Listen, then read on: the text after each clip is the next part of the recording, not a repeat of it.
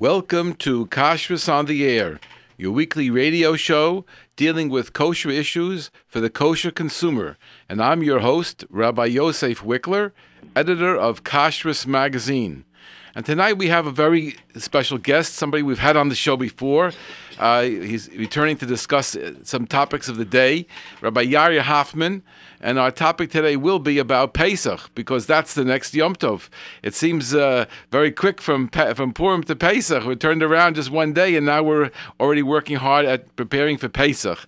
And uh, we at Kashrus Magazine have just printed our Kashrus Magazine for Pesach, which we'll be returning. We're going to have uh, tomorrow or on Wednesday, and we mailed out then to all of our readers. Anybody's interested could call us 718- 336 8544 to get a copy or look for it in your bookstore or in some of the supermarkets. Uh, before we talk to Rabbi Hoffman, who's waiting for us, just a moment, I want to share with you a few thoughts on things that happened in the recent past. A few weeks ago, we had a show dealing with standards. It was a very special show, and I think uh, kosher standards. It was a very, very special show, and I was imp- impressed by the uh, reaction that I got because many people uh, contacted me and mentioned how it affected them and how they started thinking about different standards in their own life about kashrus. And uh, some of them are struggling to go up and to accept new a- areas that they were uh, a little bit scared to do before. So I think it worked out very nicely. And just to share with you, I received a call from one of the leading rabbanim in our community who listens to this show. I don't know if he listens every week, but I know he listened to that show. And he discussed with me his understanding of Rav Moshe Feinstein's tshuva, that Rav Moshe Feinstein had a responsa dealing with blended whiskey, a famous one that's in the first chelik of, of Yoredeya, Igros Moshe, his uh, first Yoredeya chelik, which is Simon Samach base. And uh, he felt that Perhaps I didn't say it exactly clearly on the radio, uh, express exact way Ramosha meant. And so I'm going to read you the words from Ramosha right now. This is what Ramosha said. Vani, that I, Ramosha says, Afsha ani matir, I say that blended whiskey in those days was saying blended whiskey that may have some wine mixed in. Uh, a small amount, somewhere about 1 to 40, uh, 2.5%, let's say, which technically wouldn't be batel, wouldn't be nullified if you hold the 60 to 1 is required. But if you hold that you only need uh, six to one, which is the case uh, according to uh, the, the facts of, uh, of wine, which are different dinim than other things. So therefore, uh, then it would be batel because you had definitely more than six to one. You had forty to one. So that's the issue. Uh, again, it wasn't that the blended whiskey is, is treif or that it has actual wine in there. There's a concern that there may be wine in there and that it wouldn't be batel according to the numbers of 1 to 60. So he says, Af sha'ani matir. I hold that, that if you don't know if there's anything in there, and if it's if you definitely have six to one, then it's acceptable to drink it. Blended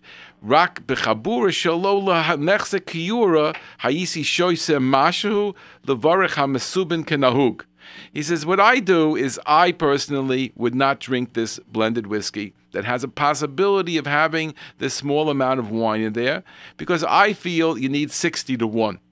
And therefore, I wouldn't drink it. But when I'm sitting with a group of people I don't want it to look haughty that I am going to not drink it and you drink, everybody else is drinking, and I'm going to say, no, I don't drink that. As if I'm saying that, you know, everything is, I'm better than you. So therefore, he didn't want to do that. So therefore, he would take a little drop, uh, say a bracha, and say a little, take a little drop, and then he would give the bracha to the people who were there, give them a, a good bench to you, whatever the simcha was, bench them. Ulachain vaday toshi yayin saraf blended. Uh, chashash. It's much better to have a, a whiskey that doesn't have this question at all. So that's the, that shuv I just don't want to go into. I just wanted to make sure everybody heard it. What I said and how much difference there was is very, very slight, but I felt I wanted to fulfill what that gentleman that Rav asked me to do. Now, the other thing I want to mention is that last week we talked a little bit about drinking on, on Purim, and uh, some people walked there with the more, wrong impression.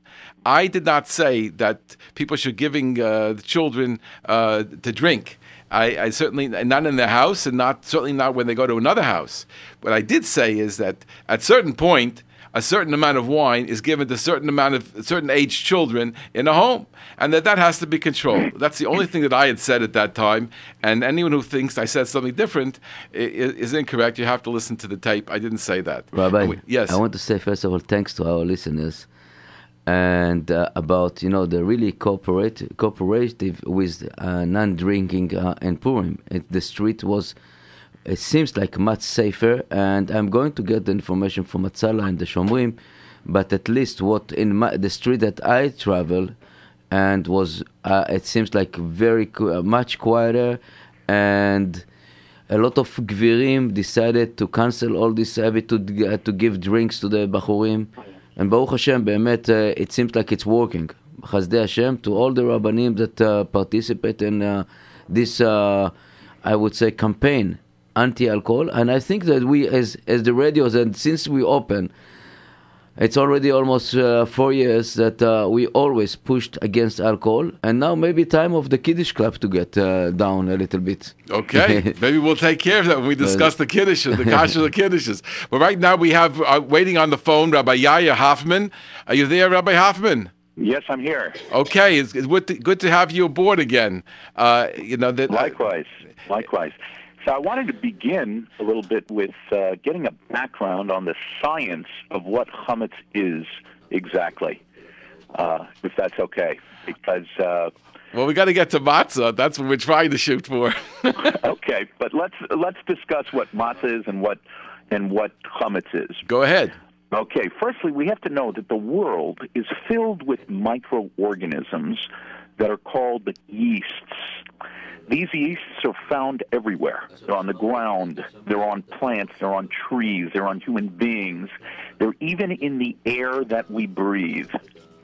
Now, these airborne yeasts, they enter everywhere, and they enter into the matzah dough. These yeasts feed on the starches that are in the flour. Why? How do they do that? Okay, after they eat up the starches, they produce carbon dioxide. That's the same thing that we produce when we breathe out. That carbon dioxide expands the gluten proteins that are in the flour, and that's how dough rises. Okay, so once again, what is it that causes things to go chametz? There are yeasts that are all over. They're airborne yeasts. They're in they're in the matzah. They're in the air. They're everywhere. That's the and key that they're in the matzah too. That Rabbi Hoffman, yes, they have to yes. be right. And, and and what they do is they cause after they eat up, they start eating the starches in the flour. Uh, now the the gluten protein in the flour actually is a combination of two chemicals. It's called gliadin and glutenin. And these gluten proteins, they're like elastic. They're like rubber bands. Do you ever see that? You know, everyone sees when dough expands, there's an elasticity to it. Now, when the yeast breaks down the starches, what it does is it breaks it down into alcohol and carbon dioxide, and then the dough begins to expand into rise. Now, what helps the yeast uh, do this, or what helps the expansion? There are actually, they used to think there are three factors. There are actually four factors. Firstly, warmth, and we find all these halachas that you got to keep the, uh, the the water not warm. You got to keep that. You can't put the bags on top of each other. Water does it, and time. So those are the three classic elements that help the expansion, and that's what we want to avoid when we make matzah. What's the fourth? So yeasts they produce more efficiently you know, and they constantly grow and stuff when there's warmth. Yeah. Now, the fourth factor that a lot of people are unaware of, believe it or not, is atmospheric pressure. The higher the elevation, so then you got the lower surrounding pressure, and the more carbon dioxide will expand. So, believe it or not, a matzah bakery factory in Denver, Colorado, is going to uh, is going to have a harder time than one located at you know the Dead Sea level or type of thing. Did you but hear? Those did... are the four factors that cause, and we see three of them in halacha uh, that cause um, chametz, you know, when you bake matzah, uh, that cause uh, that cause more uh, chametz to happen. So I just wanted to start off with a little bit about the science before we got into. Uh, you know some of the other halachas and other aspects of it. Uh, what you're saying already, Rabbi Hoffman, I have to, I have to find understand a little bit better why uh, have you ever heard of a poisek who took that into account? In other words, should the people in Denver either not make matzah and get, take it from New York, or should they uh, use less time? Let's say sixteen minutes. I do want to bring the issue up to some poskim. Uh, I started speaking about it with one or two of them, and they were fascinated by it. But uh, but uh, I mean, the main factors we find in halacha are warmth and and by the way, you know these factors they're brought in later. We don't necessarily find them in the Gemara. They are connected later to that, you know, to the Gemara. Place can do that. Water, time, but but atmospheric pressure can also be a factor. I'm in the midst of uh, having discussions with uh, with with people on it, but with with Gedolim on it. But uh, uh, I'll get back to you on that. I, I mean, that I'd, was the science aspect. I'd like I also to, wanted no, to speak I'd, a little bit about the the wheat on the ground. But before you go on to that, let's let's, yeah. let's, let's get the atmospheric pressure. Explain what that is doing. How, whatever you know about it right now, what is okay. happening there? Okay, so basically, it's like this.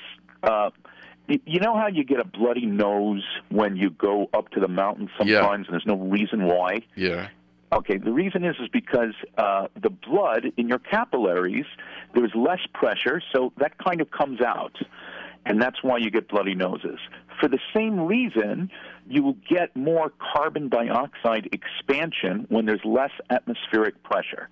So mamela, it'll rise. Now, also, you know, there's here like in in contemporary matzah now.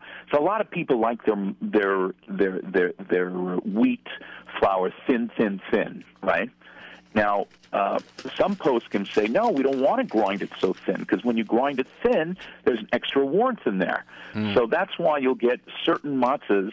You know, I, I think pretty much 90% of people believe that the thinner and smaller, tinier the wheat, the tastier the matzah, the flour, I mean, uh, the tastier the matzah. So that's why people like it from a certain bakery. Now, when you try and ask, you know, some of the other bakeries to to say, well, why don't you get uh, thinner? You know, why don't you grind your wheat finer? So they say, look, our poskim don't want that because they're concerned about the extra heat generated in the finer grinding. So you know, they do take all these other factors into account.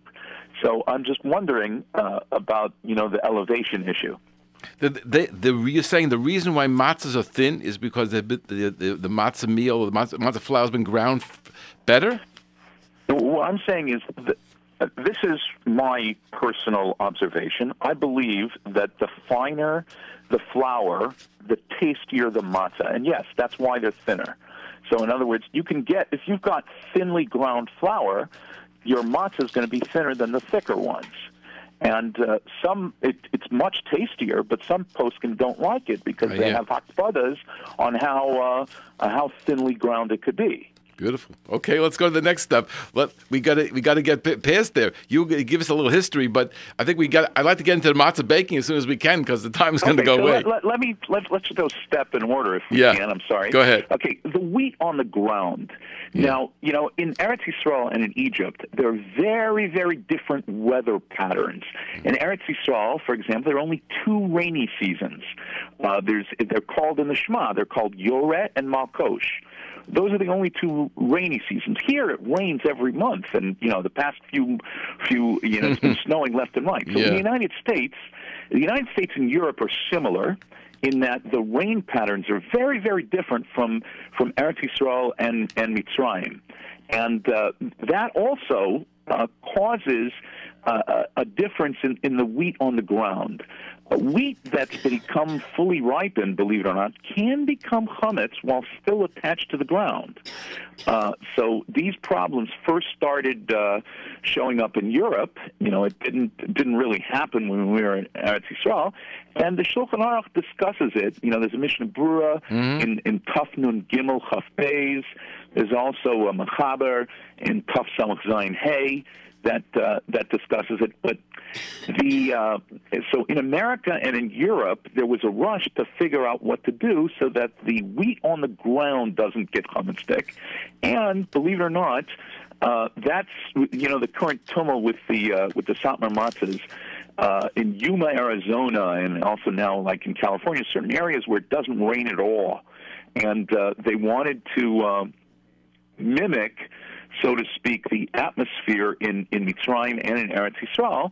Uh, the Satmar Rebbe in the 60s wanted to do it. It didn't work out a little bit because of uh, different issues with the type of wheat that they were uh, growing, but then, you know, that kind of changed. So that's why we've got all this new type of wheat coming out of uh, very arid areas where there's no, uh, you know, where there's no rain virtually. Now here in New York, when they go cut it, you know they're always looking. Okay, is it is it ripe enough? And uh, you know they're always rushing. You know that happens like at the end of August and stuff. And they're concerned. You know the, there's a Chayei Adam that Mishnah Berurah kind of quotes, which uh, which says, all right, you could cut it when it's green, and that way it doesn't become a problem. But there is an issue. There is an issue of wheat becoming uh, stick while it's still attached to the ground. Okay, but that's enough about the science issues and stuff maybe let's get to. Uh, to Let me just explain itself. to the people who are listening how it could become chametz while it's still attached to the ground. Uh, Rav, Rav Shimon Eider Zatzal explained it to us that the uh, the standing the weed stands up, but in a heavy heavy rain it could fall down and be pressured down and could be sort of trapped uh, uh between uh, other stalks and it would be it would be kept down towards the ground, and the water would so, would soak in there, and then later on you might have it actually stand up again, and you wouldn't recognize it. And so therefore they try as much as possible to avoid those uh, places where they're having a lot of rain or to right. take it earlier. a rashba. A tshuva a rashba, tshuva chaf, and chelik zayin, and uh, that's that's where that, that, that that's where it's it, it's brought up. Mm-hmm. Uh, he basically writes that the Gemara refers to wheat that became completely ripe while attached to the ground. It doesn't need any further nutrients. Everything that dried out completely while still attached to the ground is considered as if it's resting in the pitcher and is susceptible to becoming chametz if rain falls on it. Mm-hmm. So that's a chuvas harashba. It's the first time it's kind of mentioned and explained. And the Shulchan Aruch, uh, he brings down this rashba lahalacha, the little known fact, but uh, but, but that's where it came from. So, is there a a best wheat? Uh, it seems that, uh, from what I understand, people uh, this one swears by this wheat, and this one swears right, by that okay. wheat. So, so I delved into that a little bit. You know, there is a, a lot of internal. You know, uh, I don't know if you're going to get in trouble for this, but the Aroni Zali fights about which matzah is better, that type of thing. I think both versions of you know the the low rain are perfectly fine. There was someone that tried attacking the Yuma by saying that there's too much salt in it because there's no rain to wash away the salt, and the salt content is is is you know as if there's salt in the in the matzah. It's a minuscule amount. Uh, I once had it out with one of the poskim that that said that, and and it's just you know I asked him if he looked at the salt content in Egypt and uh, anyway, to make a long story short, you know, both are completely fine. My personal thinking is that yes, the uh, the low rain areas are, are halachically better because they're more like the wheat that existed in Eretz Yisrael, and they didn't have the problems of the you know the rainy seasons that are in Europe and in uh, and in America. So that would be you saying that would be Arizona wheat, you'd say. Yeah, the Arizona, and I think that there's one from California from the other Satmar side. I, I, want I want you to know that the that the other side, because I was involved a little bit this year with it. Somebody was uh, was involved me with it. Uh, the the other side is claims that the Arizona wheat, because it's a dry area, they're picking it a little bit late. So, so that that you know again yeah, but there's no problems with picking it late because there's no. Well, they have a they have certain theories. I'm not going to go into it now because it's the radio show. It's a little bit hard to discuss some of the topics. That a little more. Uh, it would, wouldn't, wouldn't wouldn't wouldn't sound so nice on the radio. But there are there are concerns of uh, animals and things. There's a little bit of a okay. concern. Yeah. So I'm not I don't I'm not saying he was right and he was wrong. I, I, want to get into like the matzah itself. That's it. Let's get okay. into the matzah because we don't have that much time. Okay, so as we know, there are two types of matzahs. There's matzahs mitzvah and there's regular. What's matzahs mitzvah? Those are the ones that are going to be used on the two nights of the Seder here in the United States, and in Eretz Yisrael, the first night of the Seder. Now, matzahs mitzvah, technically you can bake them from any of the five wheats, wheat, barley, oat, spelt, rye, but it's mitzvah mina muvchar, according to the Ramah, to bake it only from wheat. Okay, so that's that's an important thing to know. Regular matzah is what we eat throughout the uh, throughout the regular uh, throughout the yontif. Now we have a pasuk that says ushmartem es matzos. What does this mean? It means you got to guard the matzahs. From there. Uh, you know, Chazal say that they need special supervision, special shmira, to not become chametz. What does that mean? It means you got to make sure that nothing happens to them. Uh, now, if you want to make matzahs mitzvah, you got to guard them, and that's the concept of what shmura matzah is about. And there's a three-way machlokas as to how to define shmura matzah. Technically, uh, the uh, you don't need to watch. Uh, you don't need to watch them for the matzah that you eat during the non-seder nights. But Klal Yisrael is a holy nation. In fact, there's a fascinating Malbim that says, "What was the schus that we uh, that we got out of Mitzrayim?" The schus was we didn't change our names, we didn't change our language, we didn't change our clothing. And these were not lahalacha; these were chumras. So because they were chumras, that's why we're particularly we were saved because of our chumras, says the Malbim, and that's why for Pesach uh, we try and keep all the chumras. So that's why uh, people try and keep uh, even to eat shmur matzah during the non-seder nights. But technically, you're not a, you're not mechuyev to. Uh, well, if you if, if you have real concerns about things becoming chametz, then I mean ultimately right, right. it is but, but it, ultimately is, it's a concern not just uh, hidur, it's a concern for real chametz. If the if the if you could say like the Drashba said that it's real chametz, it could it could technically be real chametz while it's it's, right, it's standing. But the question is, do you need shmira? Oh, okay, the shmira aspect is, is, you don't right. need it extra shmira. Right, requiring it not, but but if it would have been chametz, it would have been an issue, and therefore there's an there's a value in in, in added shmira for even for all all Pesach. Right. Okay, so the three-way machlokus is: uh, do you uh, do do you observe it from the time that you grind it itself, right? Do you observe it from the time that you harvest it, right? Uh, or do you observe it uh, from the time that uh, just you, you know after it was ground? So those are the three ways. And lehalacha, so we are machmer again, right? But lehalacha, uh, you could just keep to the minimum. So everything technically is shmura matzah. However, uh, we only call shmura matzah, you know, when it was uh, when it was either from when it was from the harvesting.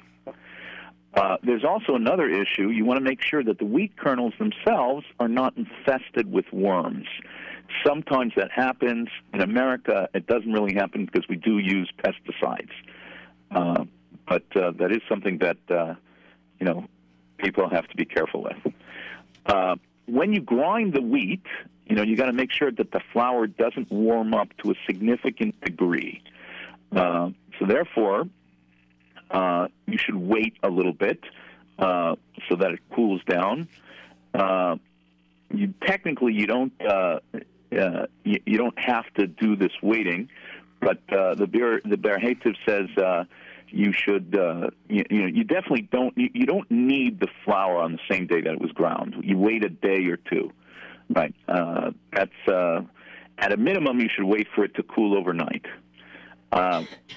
if someone didn't wait and they used it, it's still mutter, but you know it's not chatchila. When you grind the wheat you know, you should say l'shem mitzvahs matzah. Uh, that's uh, you know that's you have to do everything lishma. And also, after you ground them, you should not put one bag on top of the other. I've been in a few matzah bakeries where you know I've seen them store it that way, but okay. Uh, they uh, y- y- why don't you put it on top of the other? Because there's extra warmth there. That's a Ramah in Taf Nun Gimel, and that extra warmth causes it to become chametz faster. Uh, what happens if you did put bags on top of the other? So what they should, what what the Mishnah Berurah says to do is separate it and don't start kneading it until a full 24 hours has elapsed. I'm not sure how many people keep to this. Uh, so this is when people go on the chaburas, they should watch for this. Uh, now you can put the bags of flour next to each other, and even if they're touching, it's not really a problem because the warmth is not that that much as is, as when it's one on top of the other. And also, it is a good idea to keep the bags above the, loan, the the floor because sometimes there's a leak or a flood, and that that'll kill uh, that'll kill it. Uh, they knead the flour before. Uh, be, I'm sorry, before the flour is kneaded. Uh, so it's sifted, and uh, the question is what kind of sifter you should be using. Uh, they're different mesh. So most people use about a 40 mesh sifter. Some people use a 60, but that's the that's the kind they use. The Shulchan Aruch tells us when you make the dough, don't make uh, don't make it too large, and don't make it too small. Uh, says, uh, you know, use about 1.2 uh, kilograms. Uh, why did uh, why should it be too big? Because Chazal felt that uh, you can't adequately work with it from all the sides if it's too big. Uh, if they did make it too big, so uh, b'diavad, it, it, it's okay. Uh, and let's see what else. Uh, the uh, I'm just trying to figure out where we should go to now. Let's uh, do the, the actual baking itself, maybe. The actual baking. Yeah, the whole the whole procedure. The people, I don't know everyone who's seen. I don't think everyone has seen these uh, matzah bakeries for more than a few minutes walking through.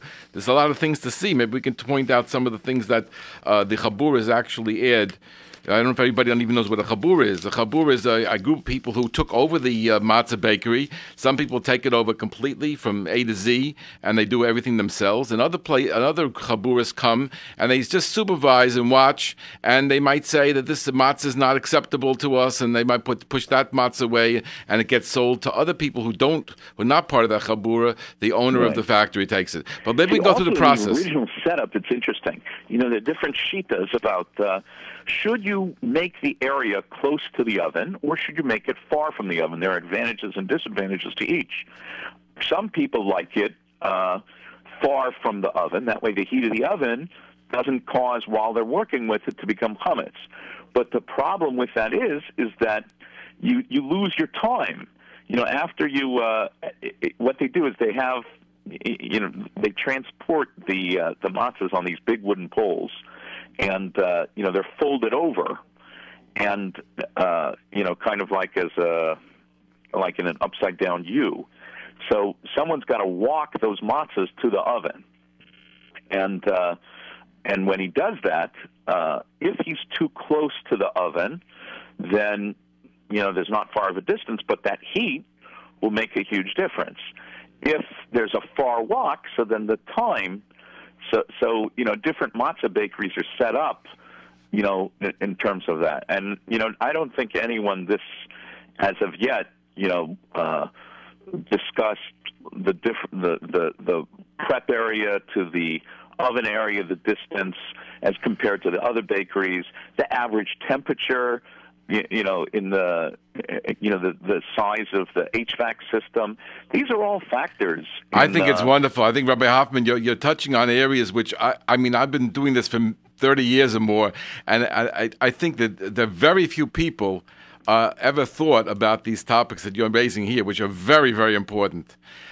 I, I, I, it would be nice if uh, there would be scientific support to the uh, whole process and things should be set up. I mean, they, you can't always do ideal ways, but after time, we would be able to. It would be, be beautiful. Let me ask well, you. Whenever people set up, you know, matzah bakeries, you know, they do ask poskim. You know, there's always like a, a main posek who who you know judges on all three of these factors to you know to how to set it up. So, you know, everyone's got their chumras. Uh, some people have. You, you can't have a situation where all the chumras are met because invariably, one chumrah will cause a kula in another area. I, I, wanted to ask you one thing that is, is interesting to me because you raised the question about proximity to the oven. And my when I go baking, I, am the one who stands right next to the oven, and believe me, it's very hot. So I, and there and the, the area is fairly close to there. I'm wondering about airborne particles. If if we're talking about uh, yeast, and we're talking about chametz, and we're talking about uh, the fact that there's flour floating around in the air. Uh, how does that affect the whole topic? Well, uh, if if again, there's there's all sorts of things that you know you need to examine the matzahs afterwards. You know, there's there's duds that come and they become real chametz. So if if flour gets on it, uh, that can that, that that's a big problem. You got to make sure that it's that it's a clean, clear area. Uh, there also, you know, a lot of people don't realize that you know if there's folds uh, in a matzah or you know certain type of bump, that, that that's not just a not good matzah. That's that's chametz. So uh, you know, I've I've been in situations where they had the, you know, someone brought out you know the most Hamadika, you know, the top matzahs supposedly were this matzah bakery denigrated the other matzah bakery, and there were there were really folds in there that were like real full blown chametz. Well, so you got to let... be very very careful to check. You know, most of the mo- most of the matzah bakeries have someone checking you know all the matzahs. But again, you know it's a very tedious type of thing. It, it's a good idea. I, I know you know everyone likes to bring their matzahs and cover it, and but it is a very very important and good idea not to just go with what the matzah baker at the bakery check, the matzah checker, but also to check your matzahs yourself to make sure that there are no folds or bubbles or those types of things. Let, us let's, let's explain to them. This is uh, this is what I do at the bakery. I'm standing there to decide which matzahs we'll take, which ones we don't. But maybe you'll just discuss the the the uh, the nefula and the uh, nefucha. Uh, just give them a little understand what's a kfula and what's a nefucha, so they'll be able to understand wh- how to use it in their own uh, matzahs.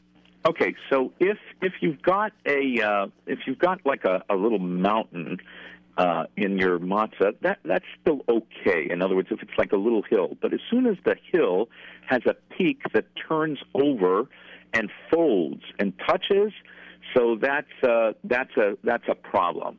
Uh, you know, a lot of can ask why that should be. You know, originally when we first made chametz, they were actually thicker uh, it's not like the thin matzahs that we make now. The thin matzahs that we make now is only about 250 years old.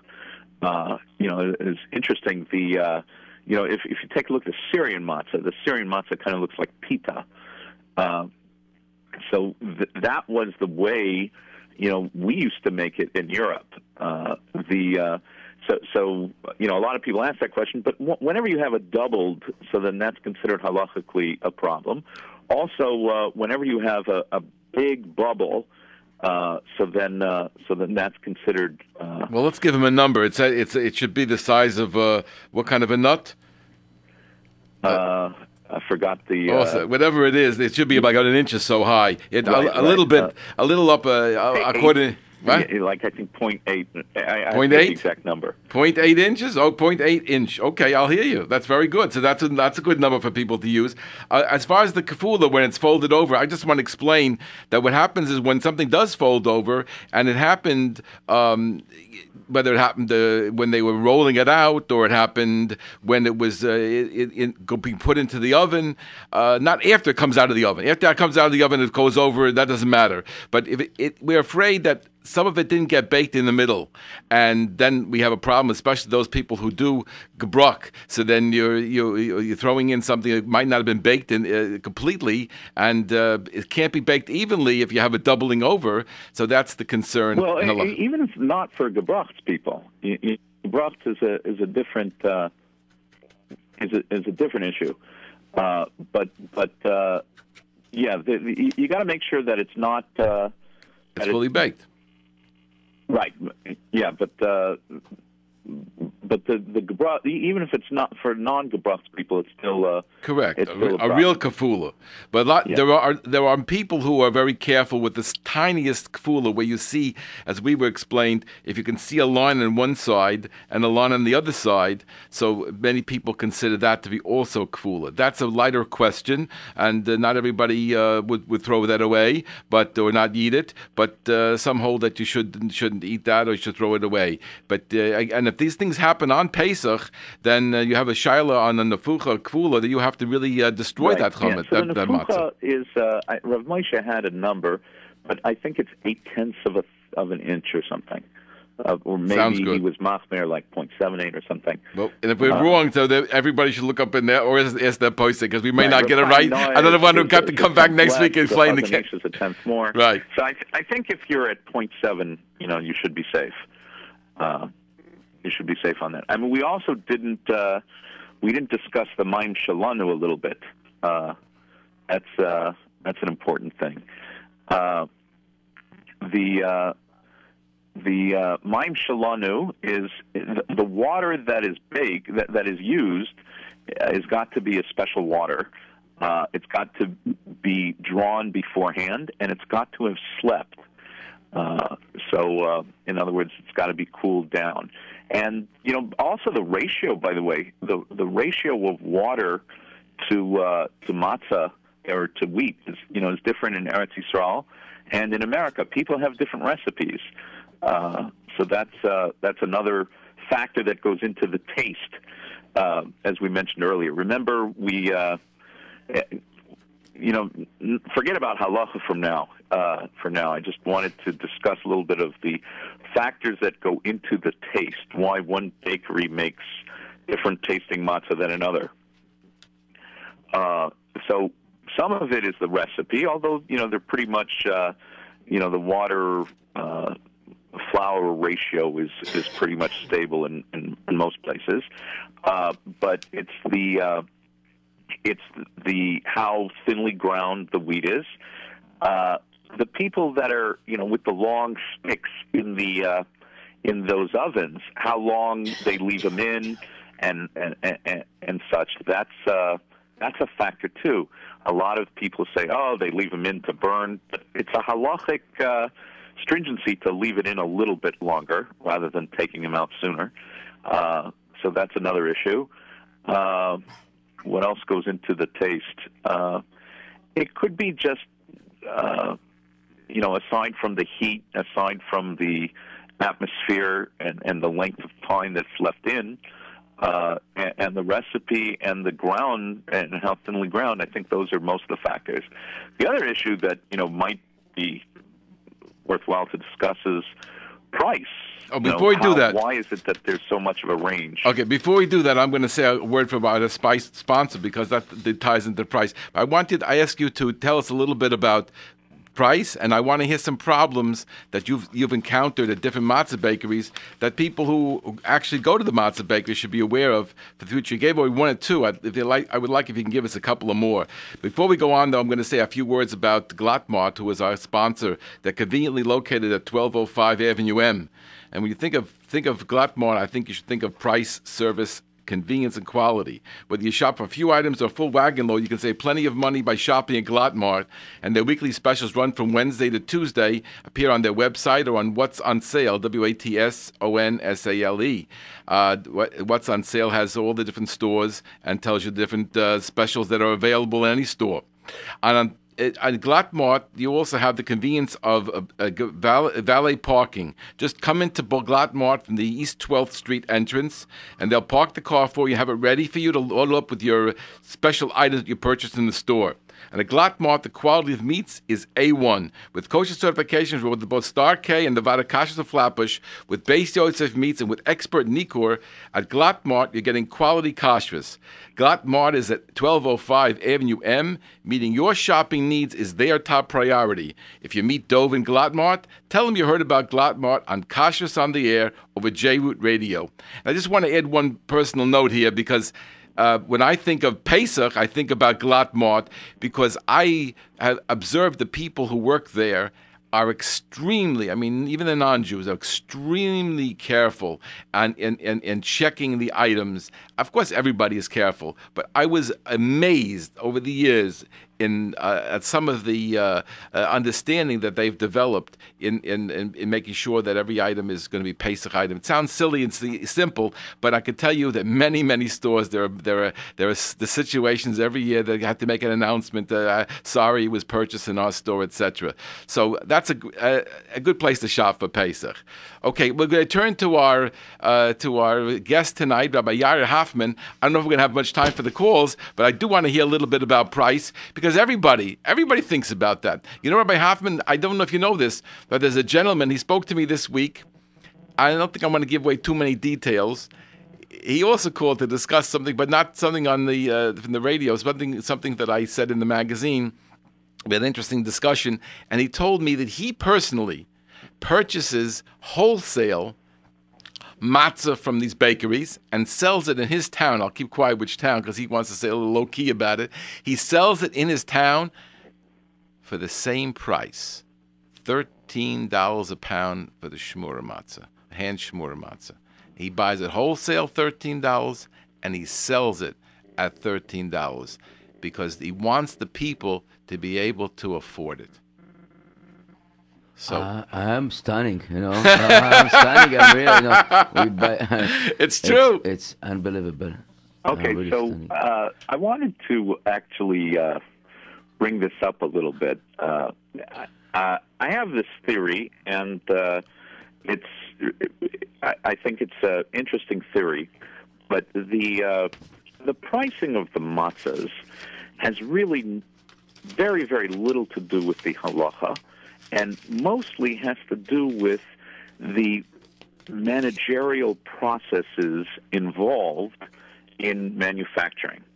In other words, uh, you, you know, if you look in the Goyish world, uh, there's there's a science of how to run and manage a factory.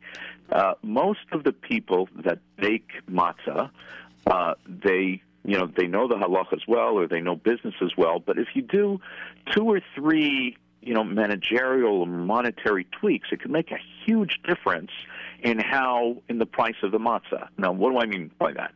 Okay, you got your labor. Your labor costs you know, a lot of the matzah bakeries import people from Eretz Yisrael uh, to the United States to do it. What do you do with their housing? Right? That, believe it or not, that's a factor. If you're able to, uh, if you're able to, if you're able to get top people, but the area that you have your place in, uh, you know, you don't have housing for them, so then your labor cost is is seriously raised in that. And all these factors go into go into the pricing of the month. And it's uh, it, also let's let, let's not forget the orders. You know, some people you know take off time so that chaburas can come in, and they charge them either by the pound or by the hour, that type of thing. And it makes you know all these factors make a difference. You, you got the rent year round of the ovens. You got the uh, you got the cost of, of, of wheat, which is uh, you know a little bit of the factor. Uh, the labor cost is huge. Uh, you know the the the are you air conditioning? Are you you know all these other factors are really what goes into it. And uh, you know most of the matzah bakery owners don't uh, you know they they try and keep costs down, but a lot of them don't really know how much they made uh, until really a month after they get all the factors in, and they still don't know how you know what they could have done to keep things down or more. It, it's not, believe it or not, if they had some good forensic accountants going in there and, and telling them how to do it, and it won't affect the kashrus. Uh, you know, you could bring you could bring it down. Uh, you know, what are the factors that cause how much matzah is produced? You know, those types of things. Uh, you know, did you did you produce enough matzah in November and December when you know people don't don't really go matzah baking? You know, the, as they go, as they get closer to Pesach, that's when they do it. So, so there are all these uh, managerial slash accounting factors which really control the price. And you know, you always get people saying, "Oh, you know, it's a ripoff." It's not necessarily a ripoff. I have this muscle, you know, about the the catering halls. You know, out here in the five towns, you know, people can't, uh, or, or or the you know the other places, people can't compete with the you know the weddings, the wedding halls in Borough Park and in Williamsburg, because the the managers in, in the wedding halls there, they've got it down to the science, where they've they have their goyim converting entire rooms very, very quickly. You know, you go to a wedding and you watch it, and it's just an unbelievable thing. They reduce their their their, their uh, they reduce their infrastructure costs significantly there, and because they can do that, and because they've trained a whole crew of people to so quickly turn over a room, you don't need another room and and and that reduces that can reduce the costs in half. So you know you hear people complain about uh, people ripping them off. There there are people that have lost their shirt making matzahs, and there are people that you know have made uh, have made a lot of money making matzahs. And uh, uh, what I'm saying is the the managerial and accounting issues are are really the the prime factors. Okay, before we finish off here, let let's at least uh, open up the, uh, the, the telephones. If someone would like to call us to speak to Rabbi Hoffman or myself, Rabbi Wikler, uh, 718 683 5858. And if you want to text, 347 927 8398. Again, 718 683 5858. And the uh, texting is 347 927 8398. Uh, I want to ask. Yeah, uh, go ahead. It's about uh, the Syrian or Yemenite uh, matzah. I know that we're taking you to another location, but that's like a pita and. Uh, go ahead. It's a, what, what, do you say about this uh, matzah? The thicker matzah. The thicker matzah. The soft, soft, thicker matzah. Oh, okay. So the the you know you have to ask your posik about this. You shouldn't really take a matzah that is not in your Masora if you do have, you know, sick people, the different things that they could do. You know, matzah can be very, very dangerous to older people, and you got to figure out a way where you can eat it. So what some people do is they're mater neder to have the bracht, and they water it down. Uh, some people have egg matzah. It's preferable to to undo the gebrachts, uh, be mater neder, and and put water in your matzah, making it softer, uh, than to have egg matzah. Some people suggest, look, you know, you don't have to do either. You could just take the Syrian matzah, and that is kind of our Masorah from more than 250 years ago. Uh, but you know, I'm not going to paskin for anyone on that. Everyone should ask their posek what they should do, you know, for someone who's older and sick. Let me just answer one thing, and then we got to take the calls. You have a whole bunch of calls coming in now in the few, last few minutes. Uh, I just want to say one thing. My Rebbe Rav Asher Zatzal told us that uh, this is advisable for anybody who finds it difficult to chew the matzah. The, the, whole problem that comes up at the Seder, we hope to discuss the Seder closer to the Yom Tov itself, but the uh, that whole problem that comes up of how can I chew that matzah and somebody's telling me I have only this much time and I have to eat all of this matzah, it's almost not possible. You're allowed to take a drink with it, and you're allowed to also soak it in uh, matzah there. Uh, again, gebrachs I can't talk about, but uh, well, I mean, you got to be matzah neder. okay. the, the, the people who are who, who are careful with gebrachs, but uh, the people who are not getting careful with gebrachs, for, for sure, they they could soak the matzah, and the, not talking about leaving it overnight. We're talking about just as you're going to eat it, and that makes it so much easier for anybody who finds it difficult. You don't have to be old or sick. Of course, the people who find it who are in that uh, who are old or sick, then obviously even much more so. But tonight we're not talking about the shear of the matzah. Let's take some callers. Go ahead. Okay, but you're, also we we are with this Fardish uh, as the tradition from the Shulchan Aruch. You know, they said about tefach, the size of a, of a thick uh, matzah yeah. is tefach. You know, but we have to know what, how yeah, that matzah really exa- looked. Exactly. Yeah. Okay. Right. Go go ahead. There, there, there is that. Uh, there is that opinion. You know, there's also a fascinating Shulchan Aruch which says what happens after Pesach and you you find something and you can't tell whether it's matzah or whether it's bread. Now, what does that mean? That means that the Machaber himself, you know, the it, it was kind of like a pita, and you couldn't tell whether it was matzah or whether it was or whether it was bread. So whether it was chametz, that's that that that's how uh, that's how it was. So you know, obviously. Uh, the tefach issue, you, you know, we don't go anywhere near that because of a chash. But yeah, you're right. Originally, that was the uh, that was the high end uh, that was the high end matzah. But the main thing is it has to be with a proper kabbalah. Okay, let's go. Let's take some callers. You're on Kashrus on the air with Rabbi Yair Hoffman and Rabbi Yosef Wikler. Go ahead, please. If you if you wash for them and you touch the matzah and your hands are a little bit wet, does it make a chametz? Uh, th- Matzah. Is this uh, after it's baked? Yeah.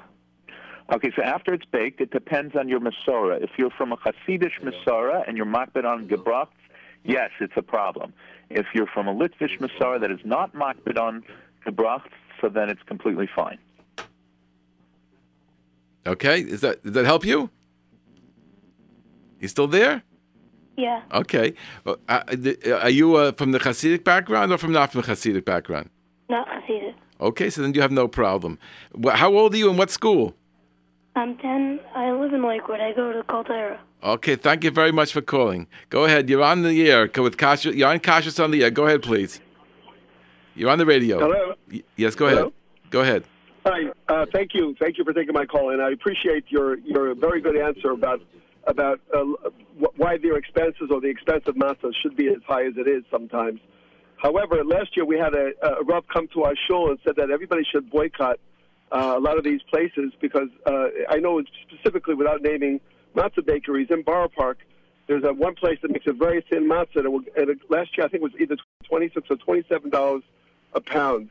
Uh, what what do you feel about about this this call right now by some rabbanim to to uh, to boycott these places?